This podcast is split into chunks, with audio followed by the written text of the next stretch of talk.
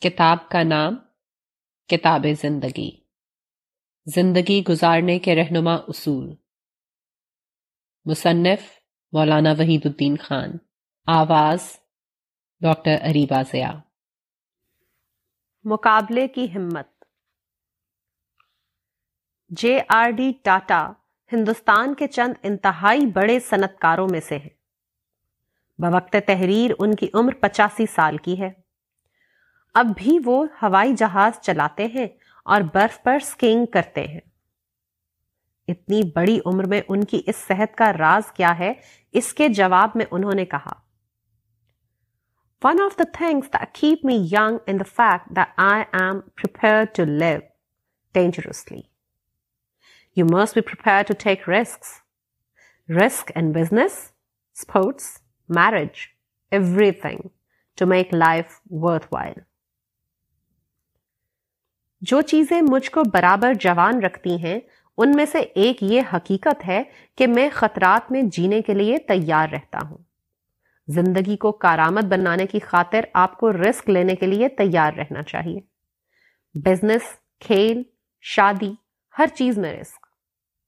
Hindustan Times, تیرہ جولائی انیس سو اکانوے۔ انگریزی کی مثل ہے کہ رسک نہیں تو کامیابی بھی نہیں۔ نو رسک نو گین یہاں سوال یہ ہے کہ رسک اور خطرات کیوں آدمی کو کامیابی اور ترقی کی طرف لے جاتے ہیں؟ اس کی وجہ یہ ہے کہ رسک آدمی کی قوتوں کو جگاتا ہے۔ وہ ایک معمولی انسان کو غیر معمولی انسان بنا دیتا ہے۔ آدمی اگر خطرات کا سامنا نہ کرے، وہ رسک کی صورتوں سے دور رہے تو وہ سست اور کاہل انسان بن جائے گا۔ اس کی فطری صلاحیتیں خوابیدگی کی حالت میں پڑی رہیں گی۔ وہ ایسا بیج ہوگا جو پھٹا نہیں کہ درخت بنے۔ وہ ایسا ذخیرہ آب ہوگا جس میں موجے نہیں کہ اٹھیں اور طوفان کی صورت اختیار کریں۔ مگر جب آدمی کو خطرات پیش آتے ہیں، جب اس کی زندگی رسک کی حالت سے دوچار ہوتی ہے، تو اس کی شخصیت کے اندر چھپی ہوئی فطری استعداد جاگ اٹھتی ہے۔ حالات کا دباؤ اس کو مجبور کر دیتا ہے کہ وہ متحرک ہو جائے۔ وہ اپنی ساری طاقت اپنے کام میں لگا دے۔ ہر آدمی کے اندر عطا صلاحیتیں ہیں، مگر یہ صلاحیتیں ابتدائی طور پر سوئی ہوئی ہوتی ہیں۔ وہ کبھی جگائے بغیر نہیں جاگتی۔ ان صلاحیتوں کو جگانے کا ایک ہی طریقہ ہے۔ وہ یہ کہ انہیں چیلنج سے سابقہ پیش آئے، انہیں خطرات کا سامنا کرنا پڑے۔ آفیت کی زندگی بظاہر سکون کی زندگی ہے۔ مگر آفیت کی زندگی کی یہ مہنگی قیمت دینی پڑتی ہے کہ آدمی کی شخصیت ادھوری رہ جائے۔ وہ اپنی امکانی ترقی کے درجے تک نہ پہنچ سکے۔ چھ جنوری انیس سو نوے کے اخبارات جو خبریں لائے، ان میں سے ایک خبر یہ تھی کہ اظہر الدین کو اتفاق رائے سے قومی ٹیم کا کیپٹن مقرر کیا گیا ہے۔ وہ نیوزی لینڈ جانے والی انڈین کرکٹ ٹیم کے لیڈر ہوں گے۔ یہ بات کرکٹ حلقوں کے لیے انتہائی تعجب خیز تھی، کیونکہ عام خیال تھا کہ یہ عہدہ سری کانت کو دیا جائے گا جو شارجہ کپ، نہرو کپ اور پاکستان کے دورے پر جانے والی حالیہ ٹیم کے کپتان رہے ہیں۔ ستائیس سالہ اظہر الدین حیدرآبادی کو کرکٹ میں ان کی مہارت کی وجہ سے ونڈر بوائے کہا جاتا ہے۔ اظہر الدین ہندوستانی کرکٹ کے دوسرے کم عمر کپتان ہیں۔ ان سے قبل منصور علی خان پٹودی اکیس سال کی عمر میں قومی ٹیم کے کپتان بنائے گئے تھے۔ اظہر الدین کو جس چیز نے اس اعلی عہدے پر پہنچایا، وہ ان کی یہ صلاحیت ہے کہ چیلنج پیش آنے پر وہ بے ہمت نہیں ہوتے، بلکہ مزید طاقت کے ساتھ اس کا مقابلہ کرتے ہیں۔ دسمبر انیس سو نواسی میں دورہ پاکستان کے آغاز میں اظہر الدین کا ٹیسٹ کریئر خطرے میں پڑ گیا تھا، کیونکہ فیصلہ باد ٹیسٹ کی پہلی باری میں وہ کوئی خاص سکور نہ کر سکے تھے، بلکہ صفر پر ہی آؤٹ ہو گئے تھے۔ لیکن دوسری باری میں شاندار سینچری بنا کر انہوں نے اپنا ٹیسٹ کریئر تباہ ہونے سے بچا لیا۔ ٹائمز آف انڈیا، چھ جنوری انیس سو نوے کی رپورٹ کے مطابق سلیکشن کمیٹی کے chairman mister Raj Singh Dungarpur نے کہا کہ اظہر الدین کو منتخب کرنے کی وجہ یہ ہے کہ وہ چیلنج کا مقابلہ کرنے کو محبوب رکھتے ہیں۔ جیسا کہ پاکستان کے دورے میں دیکھا گیا جہاں وہ پہلے ٹیسٹ میں چنے نہ جانے کے قریب پہنچ گئے تھے۔ اور یہ قیادت کی نہایت اہم خصوصیت ہے۔ He loves getting out of challenging situations, as was seen on the tour of Pakistan, where he was on the verge of being dropped from the first test, and that's an important ingredient in leadership. یہ دنیا challenge کی دنیا ہے۔ یہاں وہی لوگ کامیاب ہوتے ہیں جو چیلنج کا سامنا کرنے کا حوصلہ رکھتے ہوں۔ یہ صرف کسی آدمی کے اندر جتنی زیادہ ہوگی اتنی ہی زیادہ بڑی کامیابی وہ اس دنیا میں حاصل کرے گا۔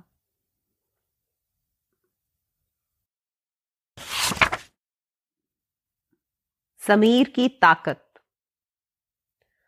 ابو البرکات الوی، عمر تریسٹھ سال، نظام پور ضلع اعظم گڑھ، یو پی کے رہنے والے ہیں۔ انتیس اگست انیس سو نواسی کی ملاقات میں انہوں نے اپنے علاقے کا ایک واقعہ بتایا، جس میں بہت بڑا سبق ہے۔ اعظم گڑھ کے شمال مغرب میں ایک گاؤں ریدا ہے، جو مجوئی ندی کے کنارے فیض آباد کی سرحد پر واقع ہے۔ یہاں چار گھر مسلمانوں کے ہیں۔ اس کے مقابلے میں ہندوؤں کے دو سو گھر آباد ہیں۔ نومبر انیس سو ستاسی میں ایسا ہوا کہ باہر سے ایک نیل گائے آیا اور گنے کے کھیت میں داخل ہو گیا۔ ایک مقامی مسلمان جھنو درزی نے چاہا کہ اس کا شکار کیا جائے۔ انہوں نے پڑوس کے گاؤں مخدوم پور میں ایک مسلمان کو اس کی خبر کی جس کے پاس بندوق تھی۔ وہ اپنی بندوق لے کر آئے اور نیل گائے پر فائر کیا۔ اگر نیل گائے موقع پر مر گیا ہوتا تو کوئی مسئلہ پیدا نہ ہوتا، مگر نشانہ صحیح نہیں لگا۔ نیل گائے زخمی ہو گیا اور خون بہاتا ہوا بھاگا۔ ہندوؤں نے جب جا بجا خون دیکھا تو وہ مشتعل ہو گئے۔ ان کو معلوم ہوا کہ جھنو درزی نے مخبری کر کے نیل گائے پر گولی چلوائی ہے تو انہوں نے گاؤں میں پنچایت کی۔ اور جھنوں کو بلا کر اس کو یہ سزا سنائی کہ تم نے جو قصور کیا ہے، اس کے بدلے تمہارے اوپر ایک ہزار روپے جرمانہ عائد کیا جاتا ہے۔ اس گاؤں میں کوئی سطحی لیڈر جھنو درزی کو بہکانے کے لیے موجود نہ تھا اور نہ مسلمانوں کا وہاں کوئی زور تھا جو جھنو درزی کو جھوٹے بھرم میں مبتلا کرے۔ چنانچہ فطرت نے جھنو درزی کی رہنمائی کی۔ وہ لوگوں کے سامنے کھڑا ہو گیا اور کہا، پنچوں کا فیصلہ مجھ کو منظور ہے۔ میں غریب آدمی ہوں۔ میرے پاس نقد روپیہ موجود نہیں۔ مگر میں اپنے گھر کا سامان بیچ کر اس کو ادا کر دوں گا۔ تین دن گزرے تھے کہ ہندوؤں کا ضمیر جاگ اٹھا۔ انہوں نے دوبارہ اپنے لوگوں کی پنچایت بلائی۔ انہوں نے آپس میں کہا کہ یہاں مسلمان بہت تھوڑے اور کمزور ہیں۔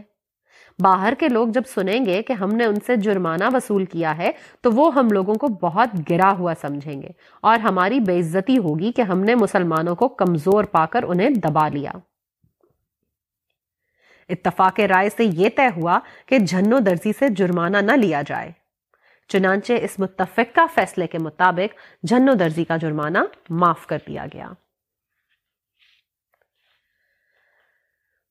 ہر انسان کے اندر ضمیر ہے۔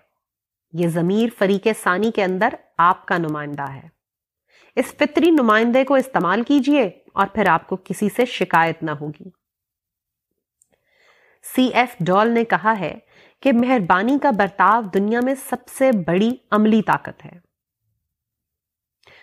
Goodwill is the mightiest force in the universe. یہ محض ایک شخص کا کال نہیں، یہ ایک فطری حقیقت ہے۔ انسان کے پیدا کرنے والے نے انسان کو جن خصوصیات کے ساتھ پیدا کیا ہے، ان میں سے اہم ترین خصوصیت یہ ہے کہ کسی آدمی کے ساتھ برا سلوک کیا جائے تو وہ بپھر اٹھتا ہے۔ اور اگر اس کے ساتھ اچھا سلوک کیا جائے تو وہ احسان مندی کے احساس کے تحت سلوک کرنے والے کے آگے بچ جاتا ہے۔ اس عام فطری اصول میں کسی بھی شخص کا کوئی استثناء نہیں، حتیٰ کہ دوست اور دشمن کا بھی نہیں۔ آپ اپنے ایک دوست سے کڑوا بول بولیے، اس کو بے عزت کیجیے اس کو تکلیف پہنچائیے۔ آپ دیکھیں گے کہ اس کے فوراً بعد وہ ساری دوستی کو بھول گیا ہے۔ اس کے اندر اچانک انتقامی جذبہ جاگ اٹھے گا۔ وہی شخص جو اس سے پہلے آپ کے اوپر پھول برسا رہا تھا، اب وہ آپ کے اوپر کانٹے اور آگ برسانے کے لیے آمادہ ہو جائے گا۔ اس کے برعکس، ایک شخص جس کو آپ اپنا دشمن سمجھتے ہیں، اس سے میٹھا بول بولیے اس کی کوئی ضرورت پوری کر دیجیے۔ اس کے کسی مشکل کے وقت اس کے کام آ جائیے۔ حتیٰ کہ پیاس کے وقت اس کو ایک گلاس ٹھنڈا پانی پلا دیجیے۔ اچانک آپ دیکھیں گے کہ اس کا پورا مزاج بدل گیا ہے۔ جو شخص اس سے پہلے آپ کا کھلا دشمن دکھائی دے رہا تھا، وہ آپ کا دوست اور خیرخواہ بن جائے گا۔ خدا نے انسان کی فطرت میں یہ مزاج رکھ کر ہماری عظیم و شان مدد کی ہے۔ اس فطرت نے ایک نہتے آدمی کو بھی سب سے بڑا تسخیری ہتھیار دے دیا ہے۔ اس دنیا میں شیر اور بھیڑیے کو مارنے کے لیے گولی کی طاقت چاہیے، مگر انسان کو زیر کرنے کے لیے کسی گولی کی ضرورت نہیں۔ اس کے لیے حسن سلوک کی ایک پھوار کافی ہے۔ کتنا آسان ہے انسان کو اپنے قابو میں لانا۔ مگر نادان لوگ اس آسان ترین کام کو اپنے لیے مشکل ترین کام بنا لیتے ہیں۔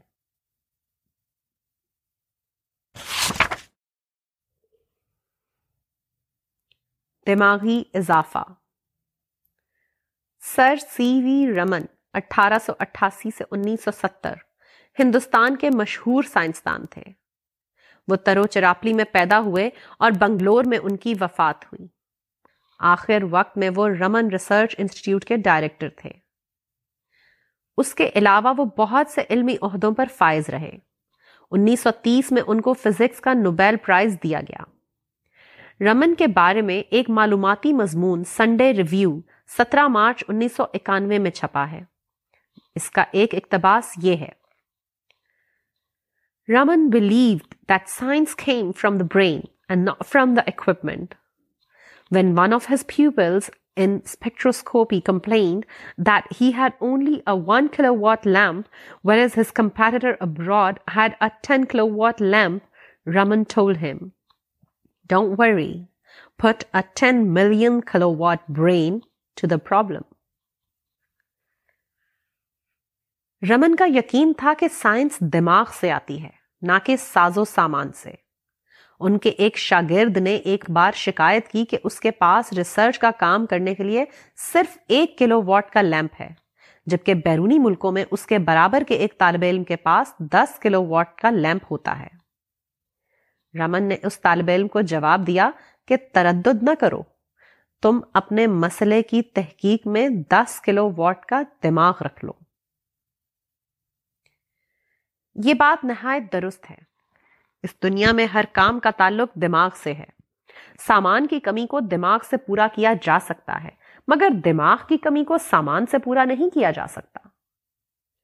دو سو سال اور تین سو سال پہلے مغرب میں جو سائنسدان پیدا ہوئے، ان میں سے کسی کے پاس وہ اعلی سامان نہیں تھا جو آج کسی یونیورسٹی میں ایک ریسرچ طالب علم کے پاس ہوتا ہے۔ ان میں سے ہر ایک نے کم سامان کے ساتھ کام کیا۔ مثلا نیوٹن نے کیروسین کے لیمپ کے ذریعے کام کیا کیونکہ اس وقت بجلی کا استعمال ہی شروع نہ ہوا تھا۔ مگر یہی سائنسدان تھے جنہوں نے جدید مغربی سائنس کی بنیادیں قائم کی اس اصول کا تعلق ہر انسان سے ہے۔ جب بھی کسی شخص کو محسوس ہو کہ اس کے پاس سرمایہ یا وسائل یا ساز و سامان کی کمی ہے تو اس کو چاہیے کہ وہ اپنی دماغی محنت کو بڑھا لے۔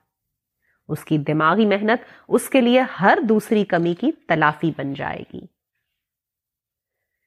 فطرت نے دماغ کی صورت میں انسان کو حیرت انگیز طاقت دی ہے۔ دماغ کو استعمال کر کے آدمی اپنی ہر کمی کی تلافی کر سکتا ہے۔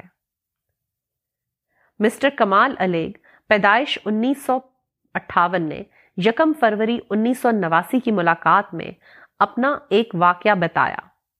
وہ پہلے سگریٹ پیتے تھے۔ انیس سو چوراسی سے انہوں نے مکمل طور پر سگریٹ کو چھوڑ دیا ہے۔ انیس سو چھتر سے ایک روز کا واقعہ ہے۔ مسٹر کمال علیگ پیدائش انیس سو اٹھاون نے یکم فروری انیس سو نواسی کی ملاقات میں اپنا ایک واقعہ بتایا۔ وہ پہلے سگریٹ پیتے تھے۔ انیس سو چوراسی سے انہوں نے مکمل طور پر سگریٹ کو چھوڑ دیا ہے۔ انیس سو چھتر سے انیس سو اکاسی تک وہ تعلیم کے سلسلے میں مسلم یونیورسٹی علی گڑھ میں تھے۔ اس زمانے میں وہ چین سموکر تھے۔ ایک روز کا واقعہ ہے۔ امتحان کا زمانہ قریب تھا۔ وہ رات کو دیر تک پڑھنے میں لگے رہے۔ یہاں تک کہ رات کو ایک بجے کا وقت ہو گیا۔ اس وقت انہیں سگریٹ کی طلب ہوئی۔ دیکھا تو دیا سلائی ختم ہو چکی تھی۔ ہیٹر بھی بگڑا ہوا تھا۔ ایک طرف اندر سے سگریٹ کی سخت طلب اٹھ رہی تھی، دوسری طرف کوئی ایسی چیز موجود نہ تھی جس سے سگریٹ کو جلایا جا سکے۔ تقریباً آدھے گھنٹے تک ان کے دماغ پر یہ سوال چھایا رہا۔ وہ اس سوچ میں پڑے رہے کہ سگریٹ کو کس طرح جلایا جائے۔ آخر ایک تدبیر ان کے ذہن میں آئی۔ ان کے کمرے میں بجلی کا سو واٹ کا بلب لٹک رہا تھا۔ انہوں نے سوچا کہ اس جلتے ہوئے بلب میں اگر کوئی ہلکی چیز لپیٹ دی جائے تو کچھ دیر کے بعد وہ گرم ہو کر جل اٹھے گی۔ انہوں نے ایک پرانا کپڑا لیا اور اس کا ایک ٹکڑا پھاڑ کر جلتے ہوئے بلب کے اوپر لپیٹ دیا۔ تقریباً پانچ منٹ گزرے ہوں گے کہ کپڑا جل اٹھا۔ کمال صاحب نے فوراً اس سے اپنا سگریٹ سلگایا اور اس کے کش لینے لگے۔ اسی کا نام دماغی محنت ہے۔ عام لوگ محنت کے نام سے صرف جسمانی محنت کو جانتے ہیں۔ مگر محنت کی زیادہ بڑی قسم وہ ہے جس کا نام دماغی محنت ہے۔ دنیا کی تمام بڑی بڑی ترقیاں وہی ہیں جو دماغی محنت کے ذریعے حاصل کی گئی ہیں۔ جسمانی محنت پھاوڑا چلانے یا ہتھوڑا مارنے کا کام انجام دے سکتی ہے۔ مگر ایک سائنٹیفک فارم یا جدید طرز کا ایک کارخانہ بنانے کا کام صرف دماغی محنت کے ذریعے ہو سکتا ہے۔ جسمانی محنت اگر آپ کو ایک روپیہ فائدہ دے سکتی ہو، تو آپ دماغی محنت کے ذریعے ایک کروڑ روپے کما سکتے ہیں۔ جسمانی محنت صرف یہ کر سکتی ہے کہ وہ دوڑ کر بازار جائے اور ایک دیا سلائی خرید کر لائے اور اس کے ذریعے سے اپنی سگریٹ سلگائے۔ مگر دماغی محنت ایسی حیرت انگیز طاقت ہے جو دیا سلائی کے بغیر آپ کے سگریٹ کو سلگا دے، جو ظاہری آگ کے بغیر آپ کے گھر کو روشن کرتے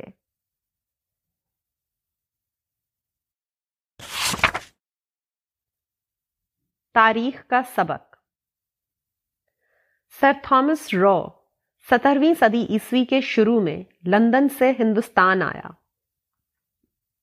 اور یہاں تین سال، سولہ سو پندرہ سے لے کر سولہ سو اٹھارہ تک رہا۔ اس نے مغل حکمراں جہانگیر سے تعلق پیدا کیا۔ دوسری اعلی صفات کے ساتھ اس کی ایک صفت یہ تھی کہ وہ ترکی زبان جانتا تھا اور جہانگیر سے براہ راست گفتگو کر سکتا تھا۔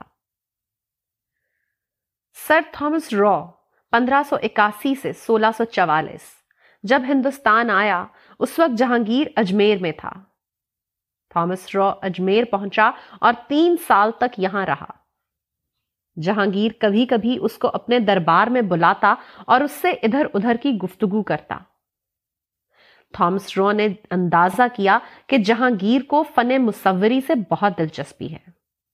اس نے ایک روز جہانگیر کی خدمت میں ایک تصویر پیش کی۔ جہانگیر کو یہ تصویر بہت پسند آئی۔ تھامس رو نے محسوس کیا کہ وہ جس وقت کا منتظر تھا، وہ وقت اب اس کے لیے آ گیا ہے۔ اس نے بادشاہ سے ایک ایسی چیز مانگی جو بظاہر بہت معمولی تھی۔ یہ چیز تھی ہندوستان کے ساحلی شہر سورت میں فیکٹری یعنی تجارتی ادارہ قائم کرنے کی اجازت۔ بادشاہ نے ایک فرمان لکھ دیا جس کے مطابق انگریز یعنی ایسٹ انڈیا کمپنی کو سورت میں اپنا تجارتی ادارہ قائم کرنے کی اجازت مل گئی۔ ہندوستان کے ایک شہر میں تجارتی ادارہ کھولنے کی اجازت بظاہر بہت معمولی چیز تھی، کیونکہ اس کے باوجود ہندوستان کا وسیع ملک مغل حکمراں ہی کے حصے میں تھا۔ عظمت و شان اور قوت و طاقت کے تمام مظاہر پر دوسروں کا قبضہ بدستور باقی تھا۔ مگر صورت میں تجارتی ادارہ قائم کرنا انگریز کو وہ سرا دے رہا تھا جو بلاخر اس کو تمام دوسری چیزوں پر قبضہ دلا دے۔ چنانچہ انگریز نے اس کمتر چیز کو قبول کر لیا اور اس کے بعد تاریخ نے بتایا کہ جو کمتر پر راضی ہو جائے، وہ آخر کار برتر پر بھی قبضہ حاصل کرنے میں کامیاب ہوتا ہے۔ یہ تاریخ کا سبق ہے، مگر بہت کم لوگ ہیں۔ جو اس تاریخ سے سبق حاصل کریں۔ اس دنیا میں اصل اہمیت اس بات کی ہے کہ آپ کو معاملے کا ابتدائی سرا مل جائے۔ ابتدائی سرا جس کے ہاتھ میں آ جائے، وہ آخر کار انتہائی سرے تک پہنچ کر رہے گا۔ ہندوستان کی آزادی کی تحریک سترہ سو ننانوے میں شروع ہوئی، جبکہ سلطان ٹیپو انگریزوں سے جنگ کرتے ہوئے مارے گئے۔ اس کے بعد انگریزوں سے لڑنا، انگریز شخصیتوں پر بم مارنا، ان پر حملہ کرنے کے لیے بیرونی حکومتوں کو ابھارنا جیسے ہنگامے سو سال سے زیادہ مدت تک جاری رہے۔ اس قسم کی تدبیریں اپنی نوعیت میں پرشور تھیں۔ چنانچہ ان کا نام آتے ہی انگریز فوراً چوکنا ہو جاتا تھا اور ان کو پوری طاقت سے کچل دیتا تھا۔ اس کے بعد گاندھی میدان سیاست میں آئے تو اچانک صورتحال بدل گئی۔ پچھلے لوگ ہنسا کے ذریعے آزادی کا مطالبہ کرتے تھے۔ گاندھی نے اس کے برعکس اہنسا کے ذریعے کو اختیار کیا۔ انہوں نے آزادی کی تحریک کو ایسی بنیاد پر چلانے کا اعلان کیا جو انگریزوں کو ناقابل لحاظ دکھائی دے۔ گاندھی کے اسی طریقے کا ایک جز وہ ہے جس کو ڈانڈی مارچ کہا جاتا ہے۔ گجرات کے ساحل پر قدیم زمانے سے نمک بنایا جاتا تھا۔ انگریز حکومت نے گجرات میں نمک بنانے کی صنعت کو سرکاری قبضے میں لے لیا۔ گاندھی اس قانون کی پر امن خلاف ورزی کے لیے سابرمتی سے پیدل روانہ ہوئے اور چوبیس دن میں دو سو چالیس میل کا سفر طے کر کے ڈانڈی کے ساحل پر پہنچے۔ اور نمک کا ایک ٹکڑا اپنے ہاتھ میں لے کر سرکاری قانون کی خلاف ورزی کی۔ گاندھی نے جب اپنے منصوبے کا اعلان کیا تو انگریز عہدیداروں کی ایک میٹنگ ہوئی۔ اس موقع پر ایک انگریز افسر نے اپنی رائے دیتے ہوئے کہا تھا کہ ان کو اپنا نمک بنانے دو۔ مسٹر گاندھی کو چٹکی بھر نمک سے بہت زیادہ بڑی چیز درکار ہوگی کہ وہ برطانوی شہنشاہیت کو زیر کر سکے۔ Make his salt mister Gandhi will have to find a great deal more than a pinch of salt to bring down the British empire موجودہ دنیا میں کامیاب اقدام وہ ہے جو دیکھنے میں ناقابل لحاظ دکھائی دے۔ مگر حقیقت وہ ناقابل تسخیر ہو۔ جو حریف کو بظاہر چٹکی بھر نمک نظر آئے، مگر انجام کو پہنچے تو وہ پہاڑ بھر نمک بن جائے۔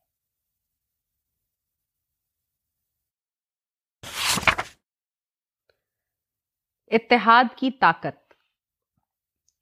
ٹائکو براہے پندرہ سو چھیالیس میں پیدا ہوا اور سولہ سو ایک میں پراگ میں اس کی وفات ہوئی۔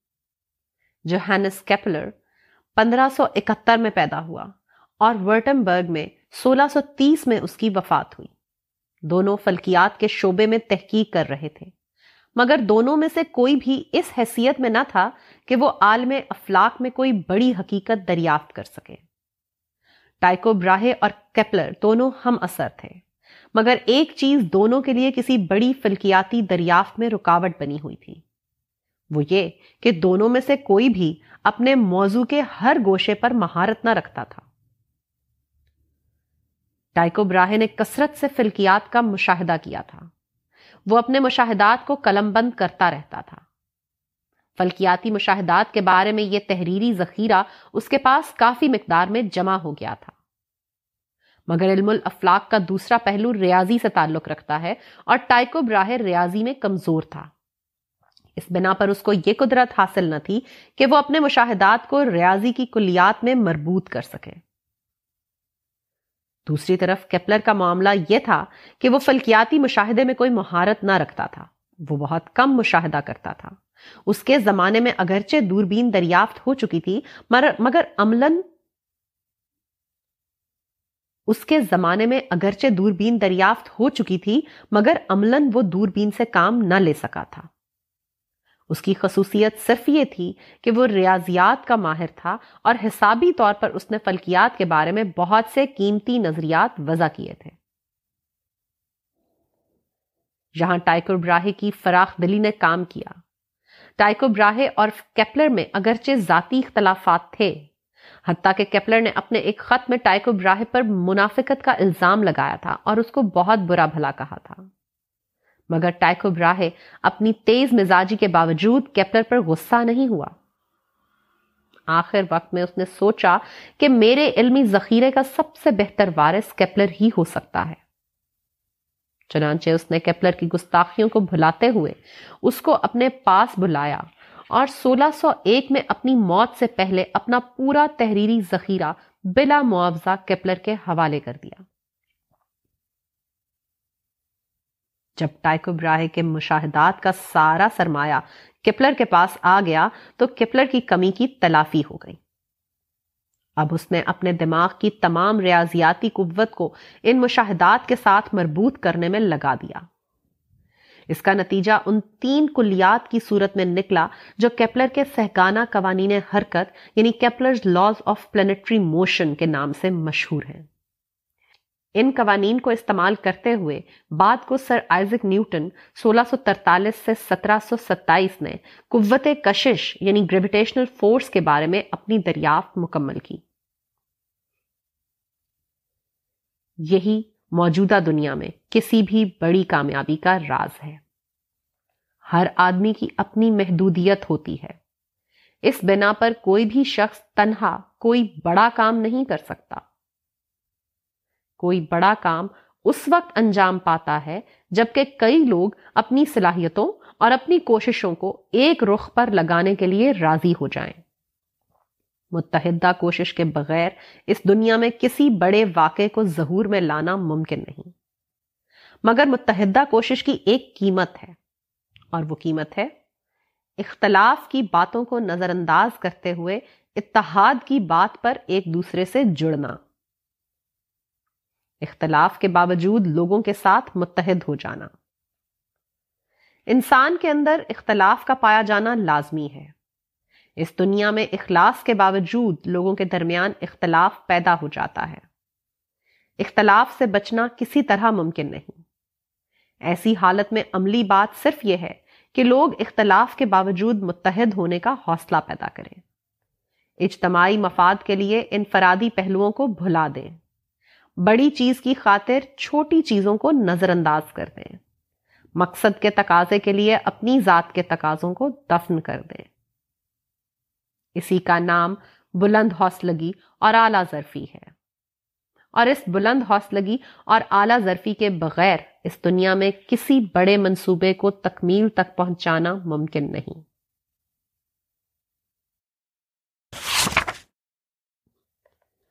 فطری ڈھال انیس سو تہتر میں ہندوستان کے جنگلوں میں تقریباً اٹھارہ سو شیر تھے۔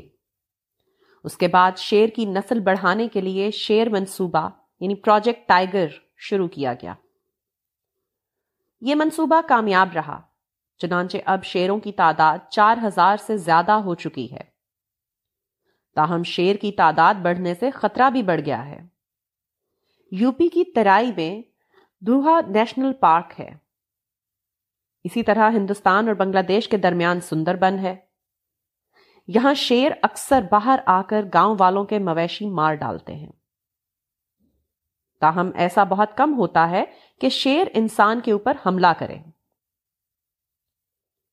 شیر اگر انسان کے اوپر حملہ بھی کرتا ہے تو پیچھے کی طرف سے کرتا ہے۔ اس کی وجہ یہ ہے کہ شیر انسان کے چہرے سے ڈرتا ہے۔ ایک رپورٹ ٹائمز آف انڈیا گیارہ دسمبر انیس سو اٹھاسی میں بتایا گیا ہے کہ سندر بن کے جنگل میں جو لوگ ضرورت کے تحت شیر کے مخصوص علاقے میں داخل ہوتے ہیں، وہ اپنے سر کے پیچھے کی طرف مکھوٹا ڈال لیتے ہیں تاکہ سامنے کی طرح ان کے پیچھے بھی انسانی چہرہ دکھائی دے۔ اس تدبیر کی وجہ یہ ہے کہ شیر بہت کم ایسا کرتا ہے کہ وہ سامنے سے انسان کے اوپر حملہ کرے۔ Those that do enter the buffer zone of the Sundarban wear masks on the back of their heads because a tiger seldom attacks a man from the front. انسان کے چہرے میں فطری طور پر روب کی صفت ہے یہ روب جس طرح جانوروں کے مقابلے میں ایک روک ہے اسی طرح وہ انسانوں کے مقابلے کے لیے بھی روک ہے شیر انسانی چہرے سے مرعوب ہو کر اس پر حملے کی جرت نہیں کرتا۔ شیر انسان کے اوپر صرف اس وقت حملہ کرتا ہے جبکہ انسان نے اپنی ناکافی کاروائی سے شیر پر یہ ظاہر کر دیا ہو کہ وہ اس کے مقابلے میں کمزور ہے۔ یہی معاملہ انسان کے مقابلے میں انسان کا بھی ہے۔ فطری حالت میں ایک انسان دوسرے انسان کے چہرے سے ہیبت زدہ رہتا ہے۔ یہ ہیبت صرف اس وقت ختم ہوتی ہے، جبکہ کوئی ایسا واقعہ پیش آئے جو فطری حالت کو توڑنے کا سبب بن جائے۔ ایک حدیث میں ہے کہ اللہ نے آدم کو اپنی صورت پہ بنایا۔